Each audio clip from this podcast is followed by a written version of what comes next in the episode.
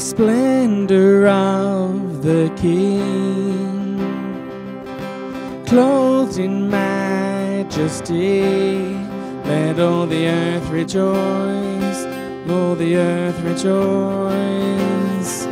He wraps himself in light, and darkness tries to hide, and trembles at his voice, trembles at his voice.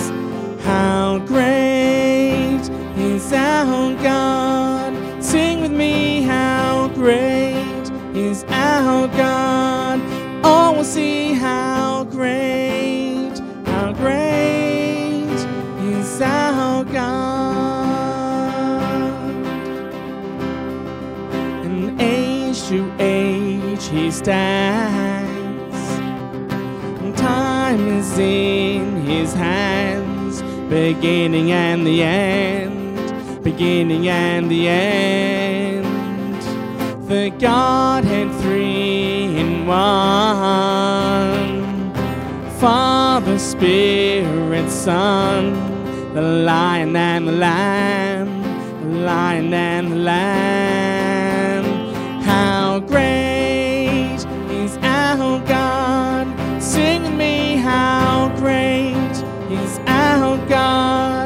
Oh, All will see how great, how great is our God. You're the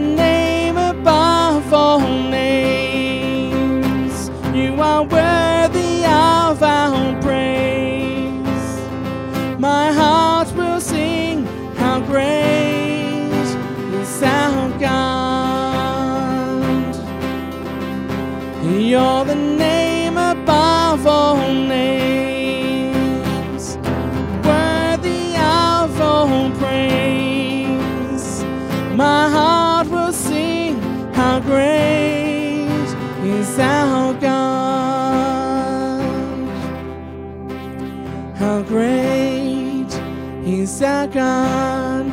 Sing with me, how great is our God. Oh, we'll sing how great, how great is our God. Oh, Lord my God, when I in awesome wonder consider the works thy hands have made, I see the stars, I hear the mighty thunder, thy path throughout the universe display.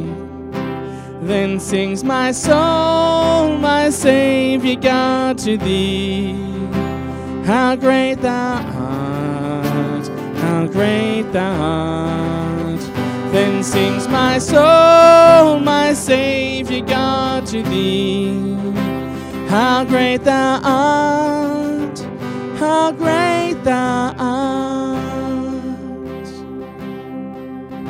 Went through the woods and forest glades I wander and hear the birds sing sweetly in the trees. When I look down from lofty mountain grandeur and hear the brook and feel the gentle breeze. Then sings my soul, my Savior God, to thee. How great thou art, how great thou art. God, to thee. How great thou art, how great thou art. And when I think that God his son not sparing sent him to die, I scarce can take it in. That on the cross, my burden gladly bearing, he bled and died to take away my sin. Then sings my soul, my Savior God, to thee. How great thou art, how great thou art. Then sings my soul, my Savior God, to thee. How great thou art, how great thou art. When Christ shall come with shouts of acclamation and take me home. What joy shall fill my heart? And then I bow in humble adoration, and they proclaim, My God, how great thou art. Then sings my soul, my Savior God, to thee. How great thou art, how great thou art. Then sings my soul, my Savior God, to thee. How great thou art, how great thou art, how great is our God. Sing with me, how great is our God. All will see how great, how great is our God.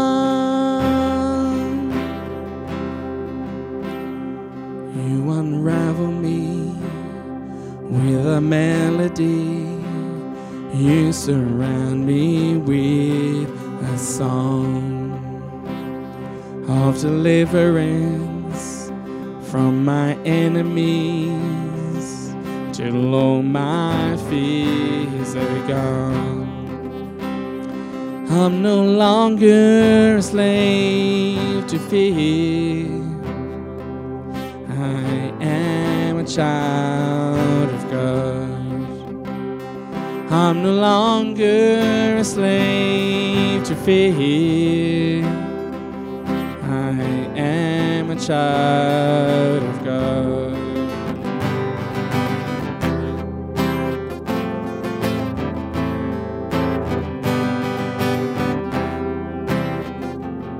From my mother's womb, you have chosen me.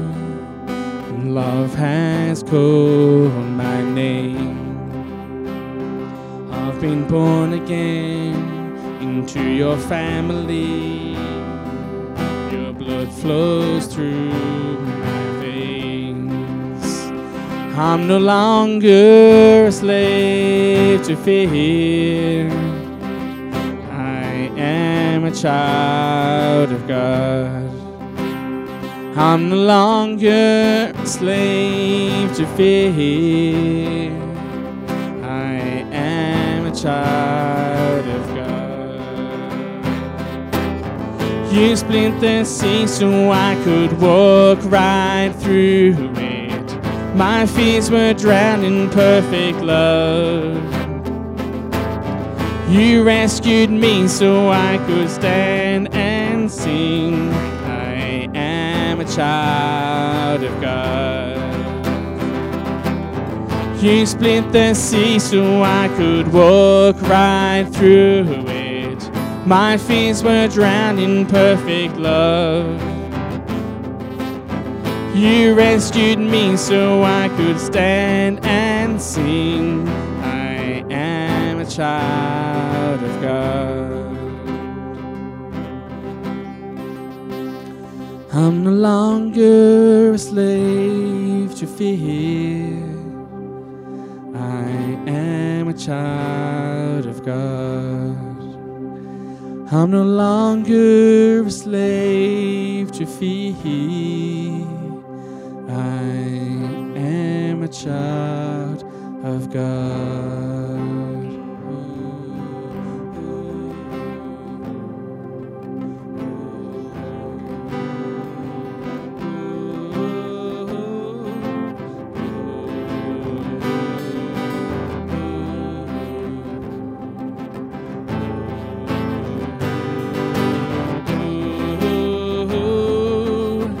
You split the sea so I could walk right through it. My fears are drowned in perfect love. You rescued me so I could stand and sing. I am a child of God.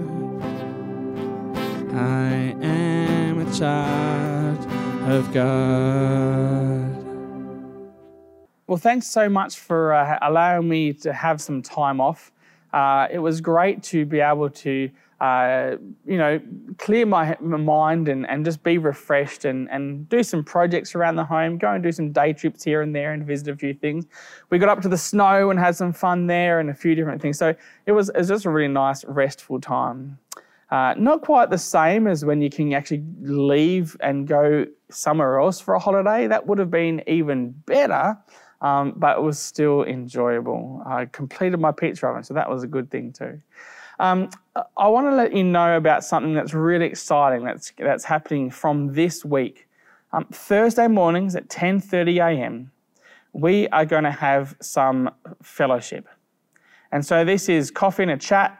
10:30 outside in groups no more than 10 uh, for some fellowship to, to build community once again. Uh, this is permitted under the gathering, uh, outdoor gatherings. Uh, so if you want to be part of that, I would really encourage you to do so. Um, to come here to the church, um, 10:30 Thursday mornings. Um, we will get you to record your name and, and, and phone number uh, for contact tracing requirements, and we will uh, be practicing uh, all the requirements that, that we, we, we must. But I just want to encourage you that if you want to come um, for a, a time of fellowship, then, then, then you're welcome to. Uh, it's really important that we do um, not for, for, you know forget about meeting together. We are a family. We are a vibrant family, and and it's been now 28 weeks since we were able to gather together as church, as a church family. That is a long time. And so, hopefully, this can be a little bit of a spark of joy and that there can be that little bit of human interaction. And so, uh, there, Thursdays, 10:30 a.m. We also wanted to thank you for the giving that continues to come through. We appreciate that, and uh, we uh, are going to be working um, very shortly um, on putting together all the plans for our new playground and, and working on that. If you'd like to be involved in that project, in any of the arranging or organising or anything like that, um, I'd love to hear from you. If you've got some some spare time and, and want to uh, to volunteer um, to uh, maybe look at spearheading or at least arranging some of those details, then please be in contact with me. And uh, apart from that, we have uh, communion this morning. And so we have this uh, video which I'd like to, uh, to share with us today, which will lead us in that time. And uh, may it be a blessing to us all as we remember the sacrifice of the Son. And so have your elements ready with you. And at the end of this video, take those elements in your time uh, through the next song.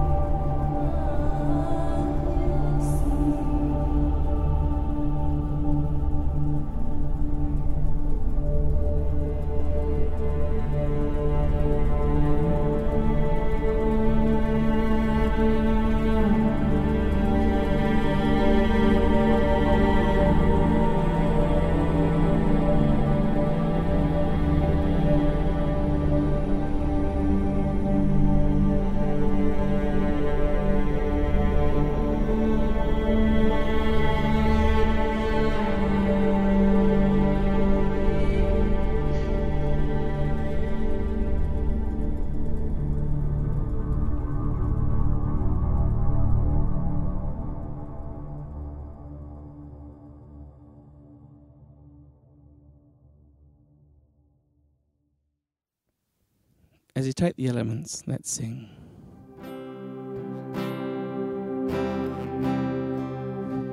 I cast my mind to Calvary, where Jesus bled and died for me. I see his wounds, his hands, his feet, my Savior on that cursed tree.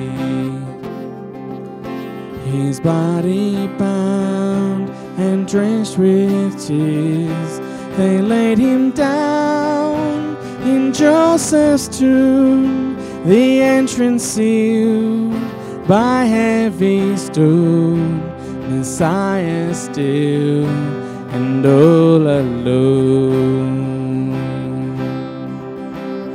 Oh, praise the name of the Lord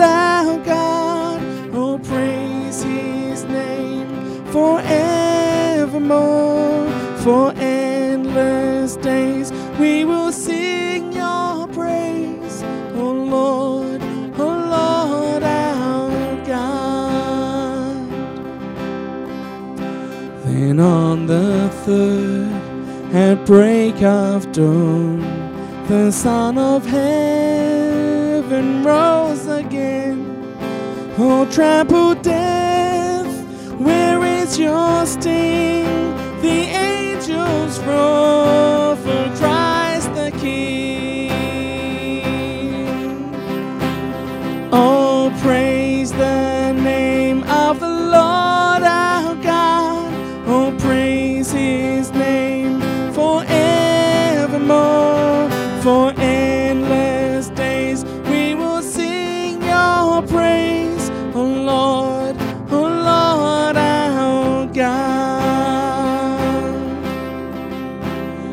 shall return in robes of white.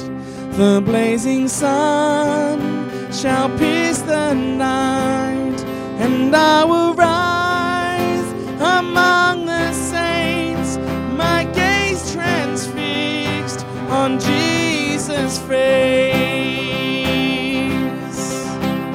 Oh, praise the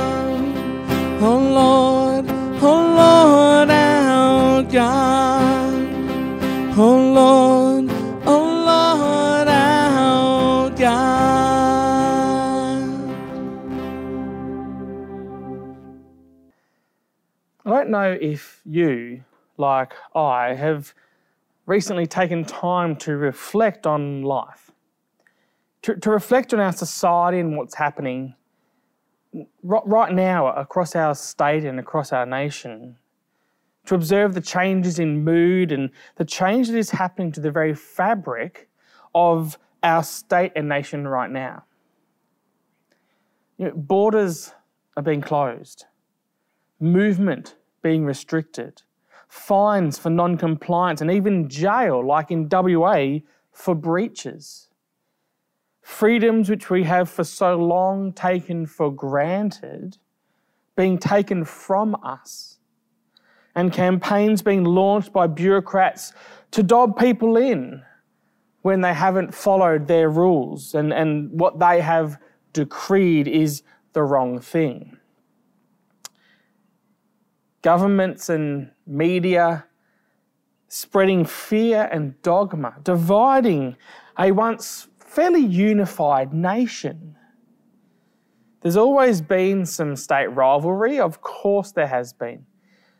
But now that exists with, with hard borders and restrictions, and, and people in other states very happy to keep their borders closed to everyone else. Politics now seems to be looming so large, with the divide between left and right seeming to grow stronger. You're either blindly for Dan Andrews or a conspiracy theorist. And if you've got concerns about this latest omnibus bill and the overreach and power it will bestow uh, on whoever the government deems as authorised officers, then you just you don't want to save lives and protect the vulnerable if you question the bill. Daniel Andrews wants us to blindly trust that they will not misuse these powers. Well, history would teach us to be cautious and concerned with that one at least. You know, businesses are closing, the economy is shrinking, government debt is ballooning, household debt is increasing. So many people's livelihoods are under threat and uncertain. Stress and pressure is mounting. Suicides are so sadly taking hundreds, if not thousands, of more lives than this virus. The world that I grew up in seems to have disappeared in the space of the last 28 weeks. No longer do we feel that great sense of community, the backbone that has held our country strong and together through good times and bad because we can't meet as community. The last two weeks, it's been good to meet some people face to face again, but, but it just does not feel right. It doesn't feel normal. In fact, I broke regulations and shook hands with someone last week, and I tell you what, that was the best handshake that I've had in a very long time. You're not supposed to do that. You're not supposed to give a handshake or a hug things that are so important to strengthening the bonds of healthy, healthy relationships. And what has replaced what we once had? A more selfish world, a more militant world, a more divided world, a fearful world. And so we ask in these times, where is God in all of this chaos? Where is God through all the pain and turmoil? Where is God whilst we struggle without our freedoms? Like being able to meet face together, face to face together as a church. You know, something many of us have done weekly for our whole lives. You know, church at home is great, but it's just not the same. Yeah, it's way better than nothing, but it just doesn't quite cut it, does it? Where is God's grace in a selfish world? This reflection took me to the book of Judges. A strange place to land, I know. But I believe God has given us His scriptures to help shape and guide our thinking, to give us comfort and encouragement. And, and that's all of it, all of Scripture, not just some bits all of it. And so I began reading Judges, and you know, as I was reading and, and seeing the downward spiral that the nation of Israel was undertaking and feeling awfully familiar with that experience, I feel it is a book for now. Feeling akin with the, the Israelites, living in an increasingly selfish and godless world.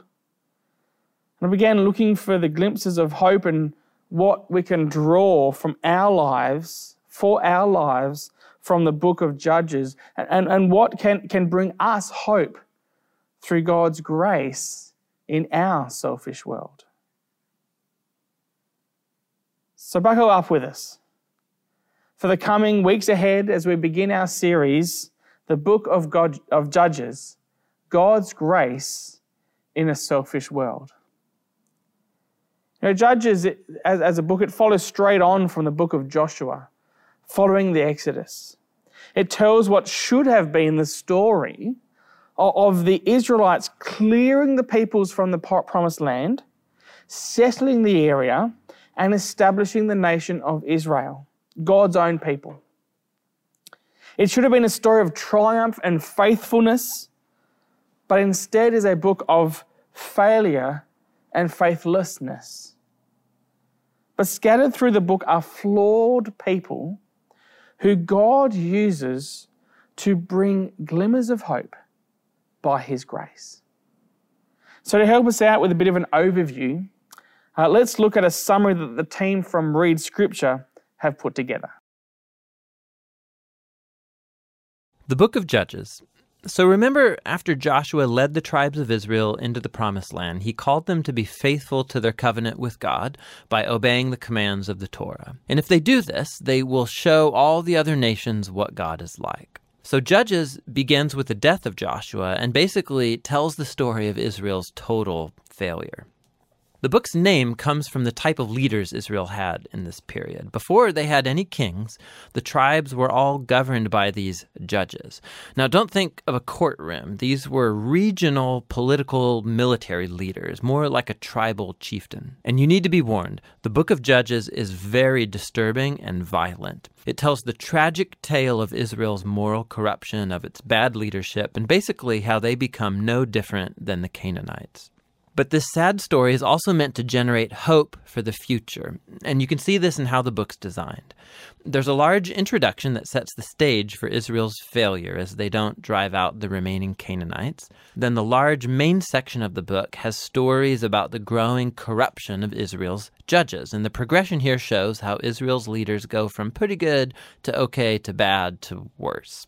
The concluding section is really disturbing and shows the corruption of the people of Israel as a whole. So let's dive in and we can explore each part a bit more. The opening section begins with the tribes of Israel in their territories in the Promised Land. And while Joshua defeated some key Canaanite towns, there was still a lot of land to be taken and lots of Canaanites living in those areas. And so chapter 1 gives a long list of Canaanite groups and towns that Israel just failed to drive out from the land. Now, remember, the whole point of driving out the Canaanites was to avoid their moral corruption and their way of worshiping the gods through child sacrifice. God had called Israel to be a holy people, and that does not happen. Chapter 2 describes how Israel just moved in alongside the Canaanites and adopted all their cultural and religious practices. And it's right here that the story stops. For nearly a whole chapter, the narrator gives us an overview of everything that's about to happen in the body of the book. This part of Israel's history, the narrator says, was a series of cycles moving in a downward spiral. So Israel became like the Canaanites, and so they would sin against God. So God would allow them to be conquered and oppressed by the Canaanites, and eventually the Israelites would see the error of their ways and repent. So God would raise up a deliverer, a judge from among Israel who would defeat the enemy and bring about an era of peace. But eventually Israel would sin again and it would all start over. This cycle provides the literary design and flow for the next main section of the book. It gets repeated for each of the six main judges whose stories are told here. Now, the stories of the first three judges, Othniel, Ehud, and Deborah, they are epic adventures. They're also extremely bloody stories. Either the judge themselves or people who help the judge, they defeat their enemies and deliver the people of Israel. The stories about the next three judges are longer, and they focus in on the character flaws of the judges, which get increasingly worse. So, Gideon, he begins pretty well. He's a coward of a man, but he eventually comes to trust that God can save Israel through him. And so he defeats a huge army of Midianites with only 300 men carrying torches and clay pots. But Gideon has a nasty temper, and he murders a bunch of fellow Israelites for not helping him in his battle. And then it all goes downhill from there. He makes an idol from the gold that he won in his battles, and then after he dies, all Israel worships the idol as a god, and the cycle begins again. The next main judge is Jephthah, who's something of a mafia thug living up in the hills. And when things get really bad for Israel, the elders come to him begging for his help. And Jephthah was a very effective leader. He won lots of battles against the Ammonites, but he was so unfamiliar with the God of Israel, he treats him like a Canaanite God. He vows to sacrifice his daughter if he wins the battle. This tragic story, it shows just how far Israel has fallen. They no longer know the character of their own God, which leads to murder and to false worship. The last judge, Samson, is by far the worst. His life began full of promise, but he has no regard for the God of Israel. He was promiscuous, violent, and arrogant. He did win brutally strategic victories over the Philistines, but only at the expense of his own integrity, and his life ends in a violent rush of mass murder. Now, a quick note here. You'll notice a repeated theme in the main section of the book that at key moments, God's Spirit will empower each of these judges to accomplish these great acts of deliverance.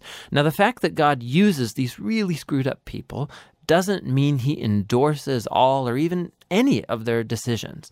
God is committed first and foremost to saving his people, but all he has to work with is these corrupt leaders. And so work with them he does. This whole section is designed to show just how bad things have gotten. You can't even tell the Israelites and the Canaanites apart anymore, and that's just the leaders. The final section shows Israel as a whole hitting bottom. There are two tragic stories here, and they are not for the faint of heart. They're structured by this key line that gets repeated four times at the close of the book. In those days, Israel had no king, and everyone did what was right in their own eyes. The first story is about an Israelite named Micah who builds a private temple to an idol, and that gets plundered by a private army sent from the tribe of Dan. So they come and they steal everything, and then they go and burn down the peaceful city of Laish and murder all of its inhabitants. It's a horrifying story. When Israel forgets its God, might makes right. The final story of the book is even worse. It's a shocking tale of sexual abuse and violence, which all leads to Israel's first civil war. It's very disturbing. And that's the point. These stories are meant to serve as a warning. Israel's descent into self destruction is the result of turning away from the God who loves them and saved them out of slavery in Egypt. And now Israel needs to be delivered again from themselves. The only glimmer of hope in this story is found in this repeated line in the last part of the book. It actually forms the last sentence of the story. Israel has no king. And so the stage is set for the following books to tell the origins of King David's family, the book of Ruth, and also the origins of kingship itself in Israel, the book of 1 Samuel. But the story of Judges has value as a tragedy. It's a sobering explanation of the human condition, and ultimately it points out the need for God's grace to send a king who will rescue his people. And that's the book of Judges. So, as we continue in this book of Judges throughout this series, make sure that you have your Bibles with you and follow along. Uh, I'll be predominantly reading from the ESV version. It's not that much different from anybody else, from any of the other translations, but I really encourage you as you're watching church to sit there with your Bible open and look and follow along with me as I'm preaching through these scriptures. Uh, so, Judges chapter 1. It begins with success and triumph, and, and quickly we see failure. Judges chapter 1, and I'm going to kick it off at verse 27, if you'd like to follow along with me. Manasseh did not drive out the inhabitants of Bethshean and its villages, or Taanach and its villages, or the inhabitants of Dor and its villages or the inhabitants of Ibleam and its villages, or the inhabitants of Megiddo and its villages, for the Canaanites persisted in dwelling in that land. When Israel grew strong, they put the Canaanites to forced labor, but did not drive them out completely. And Ephraim did not drive out the Canaanites who lived in Gezer, so the Canaanites lived in Gezer among them. Zebulun did not drive out the inhabitants of Kitron or the inhabitants of Nahalol. So the Canaanites lived among them, but became subject to forced labor. Asher did not drive out the inhabitants of Acco, or the inhabitants of Sidon, or of Ahlab, or of Achzib, or of Helbah, or Aphik, or of Rehob. So the Asherites lived among the Canaanites, the inhabitants of the land, for they did not drive them out. Naphtali did not drive out the inhabitants of Beth Shemesh or the inhabitants of Beth Anath, and so they lived among the Canaanites, the inhabitants of the land. Nevertheless, the inhabitants of Beth Shemesh and Beth Shemesh became subject to forced labor for them.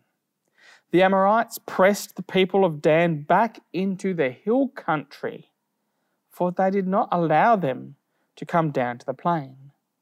The Amorites persisted in dwelling in Mount Heres in Aijalon and in Shaalbim. But the hand of the house of jo- Joseph rested heavily on them, and they became subject to forced labor. And the border of the Amorites ran from the ascent of Akrabbim, from Sela and upward. So, what we have chronicled here for us is the failure of the people to drive out the inhabitants of the promised land.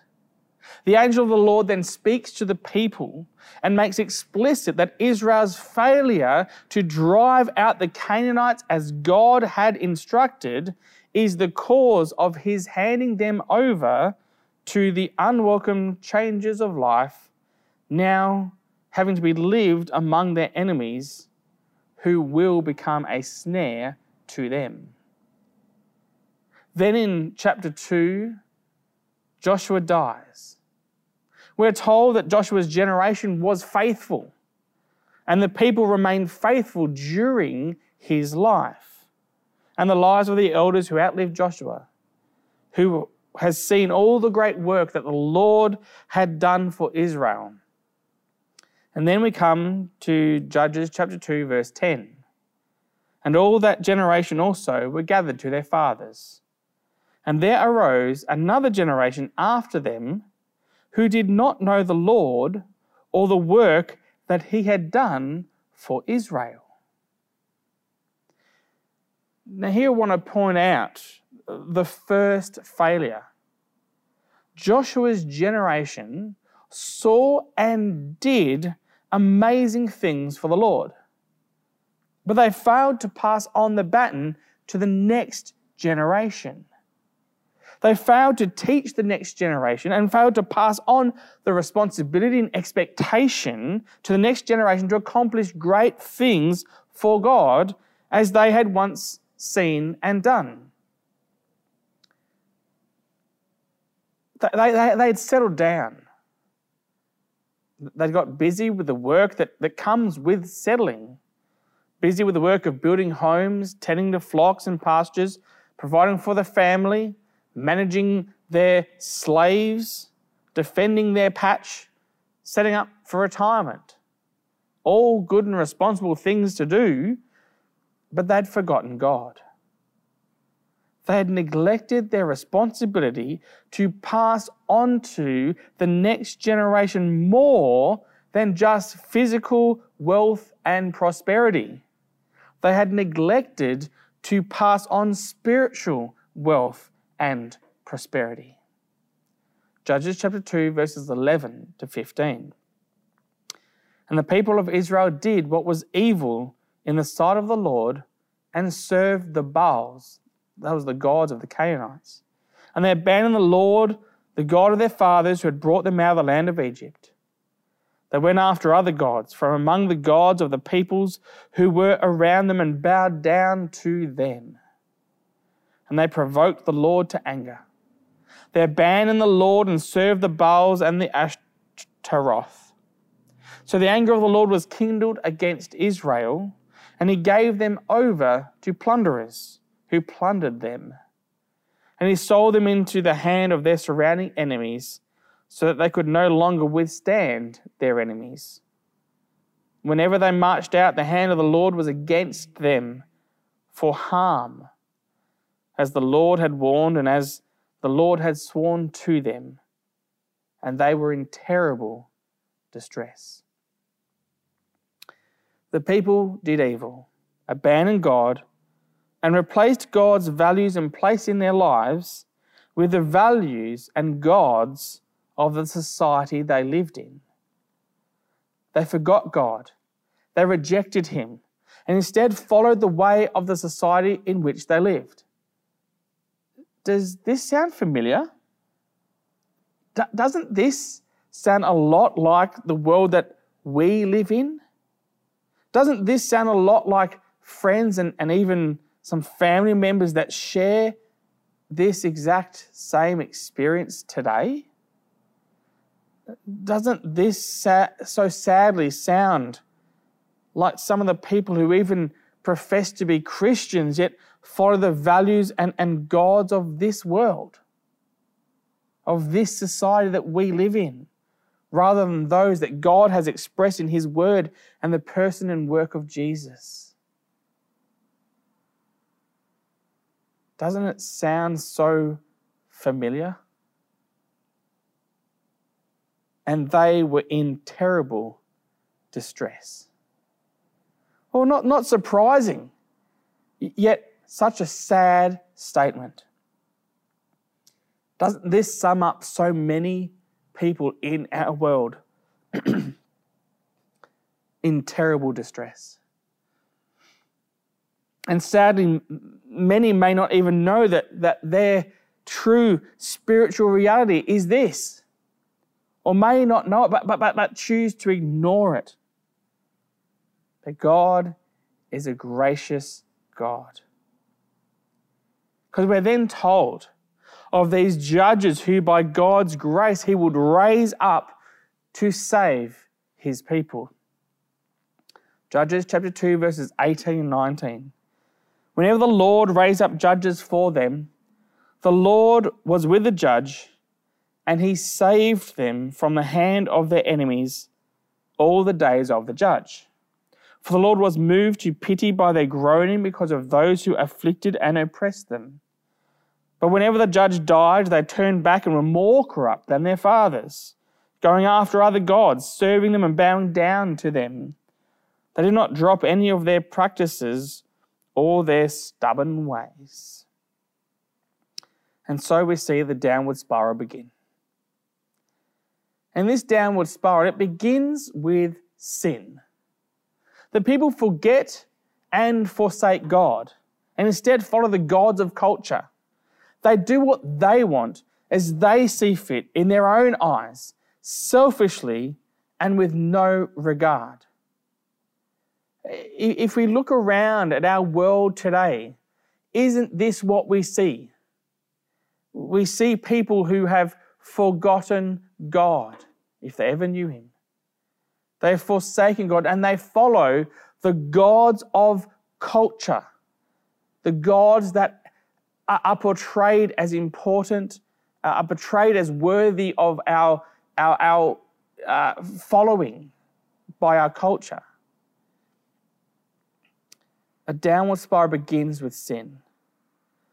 And sin, it leads to suffering. God hands the people over to their enemies and they suffer greatly. You know, this reminds me of Romans chapter 1.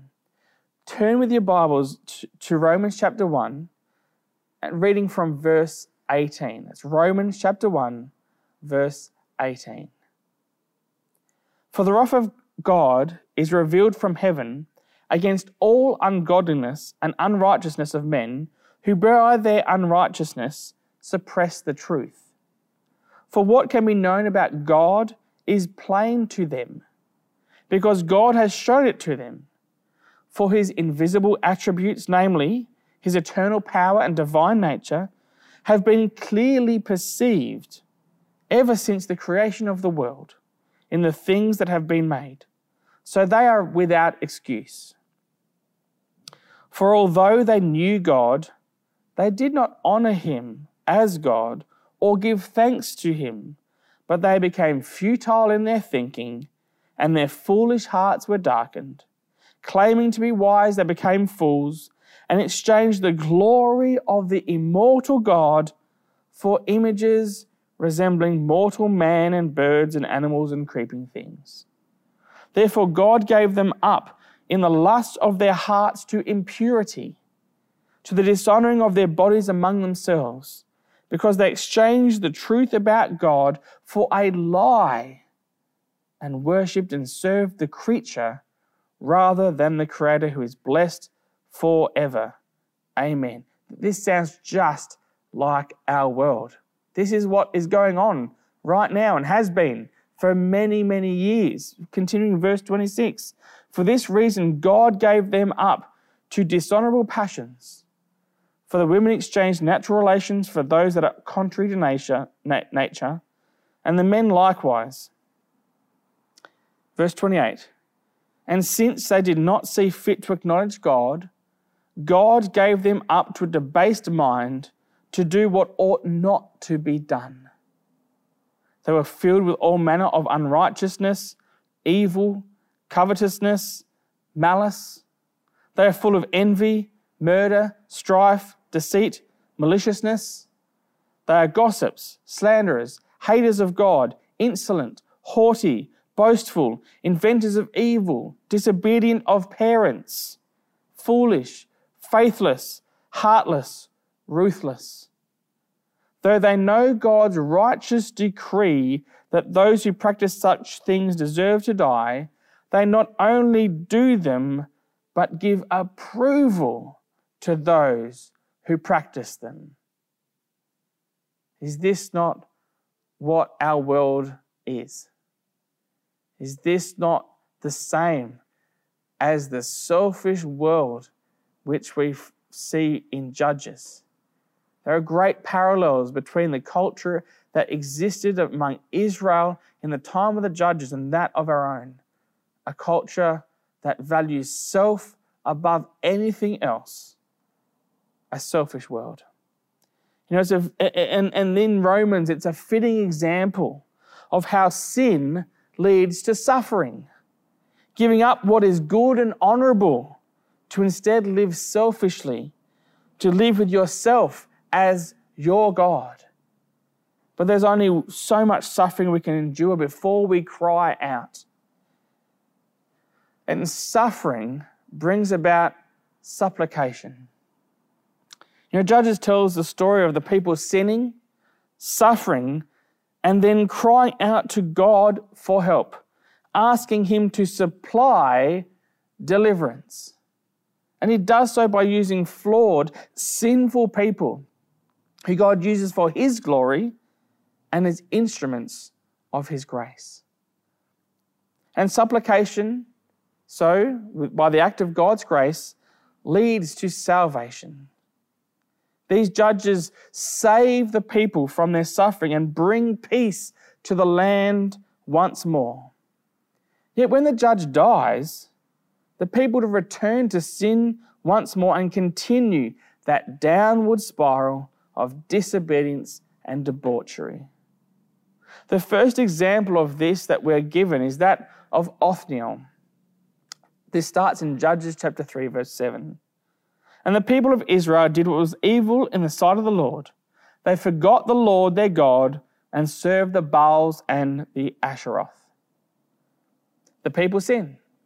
They forget God and they serve the gods of their culture. Judges 3, verse 8. Therefore, the anger of the Lord was kindled against Israel, and he sold them into the hand of Cushan Rishathaim, king of Mesopotamia. And the people of Israel served Cushan Rishathaim eight years. The people suffer. Eight years they suffered under the king of Mesopotamia. Judges 3, verse 9. But when the people of Israel cried out to the Lord, the Lord raised up a deliverer for the people of Israel who saved them, Othniel, the son of Kenaz, Caleb's younger brother. The people cry out in an act of supplication, asking God to supply a deliverer, and God responds and supplies them a deliverer. Judges chapter 3, verse 10 and 11. The Spirit of the Lord was upon him, and he judged Israel. He went out to war and the Lord gave Cushan Rishathaim, king of Mesopotamia, into his hand. And his hand prevailed over Cushan Rishathaim, and so the land had rest for forty years. Then Othniel, the son of Kenaz, died. So the Spirit of the Lord, it comes upon Othniel, and he leads a war against their oppressors. He wins, and so brings peace to the land for the next 40 years of his life, bringing the people salvation from their sin and suffering. This is the first cycle of their spiral, and a very clear example following the pattern that the writer of Judges has just explained.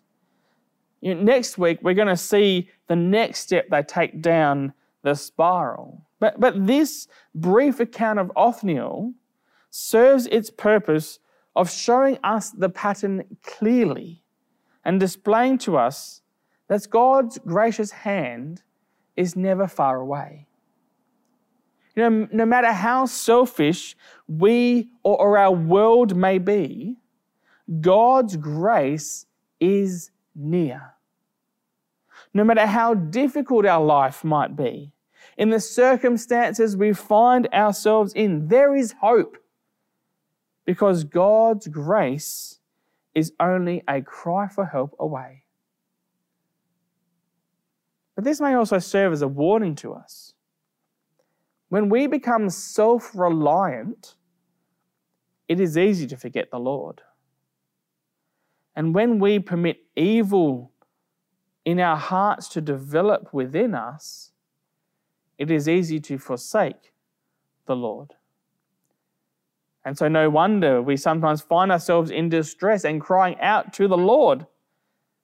And when we cry out, God hears us. He raises up deliverance, He restores us to peace, and our right response is to be thankful. And the warning is this don't forget God. Don't walk in self reliance, but abide in Christ and rely on Him and His strength to sustain us. We are not alone, so don't go it alone. Don't forget God in the crazy times and in this crazy world that we live right now. See, when we forget God, we put ourselves in His place and we become selfish and self centered. And when we do that, as Romans reminded us, He lets us. But God never leaves or forsakes us. You know, there's that, that, that saying that I'm sure you've heard many times that if we're feeling distance from God, it's not God that's moved. And so, with all that is distracting us, taking our attention, Remember God and His grace. Remember the deliverance that He has bought for each one of us through His Son, and walk with the empowering Holy Spirit so that we can navigate this selfish world by the grace of God and bring hope with us. Let us pray.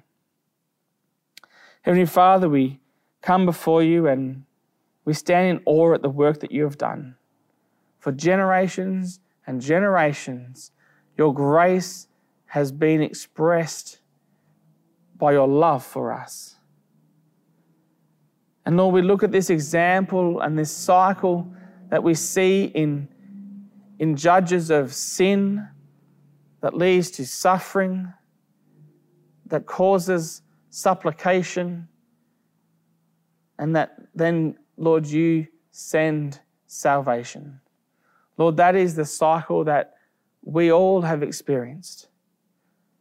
And so, Lord, we ask that you would forgive us our sin and help us never to forget you, but to remember you and to rely upon you. Lord, we have all sinned, we've all suffered. For those of us that have cried out in repentance, Lord, you have supplied us salvation through the work of your Son.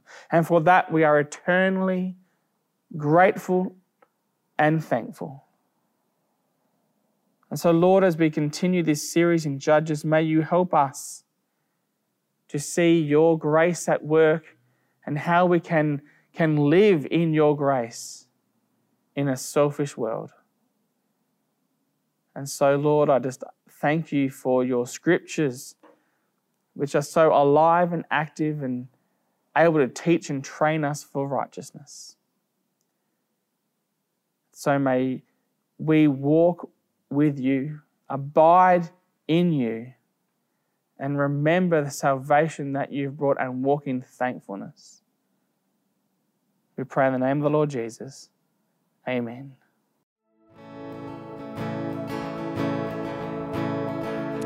Who am I that the highest King would welcome me? I was lost, but He brought me. Oh, His love for me. Oh, his love for me, who the Son sets free. Oh, is free indeed. I'm a child of God. Yes, I am. Free at last, He has ransomed me. His grace runs deep. While I was a slave to sin, Jesus died for me. Yes, He died for me. Who the Son sets free, is free indeed. I'm a child of God. Yes, I am. In my Father's house, there's a place for me. I'm a child of God. Yes, I am. I am chosen, not forsaken. I am who you say I am. You are for me, not against me. I am who you say I am. I am chosen, not forsaken.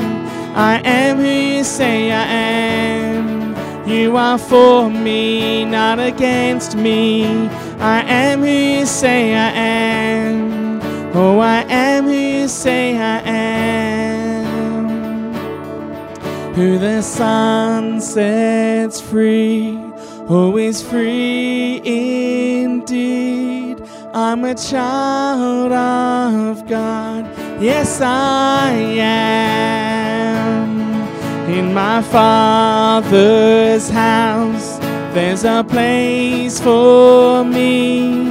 I'm a child of God. Yes, I am.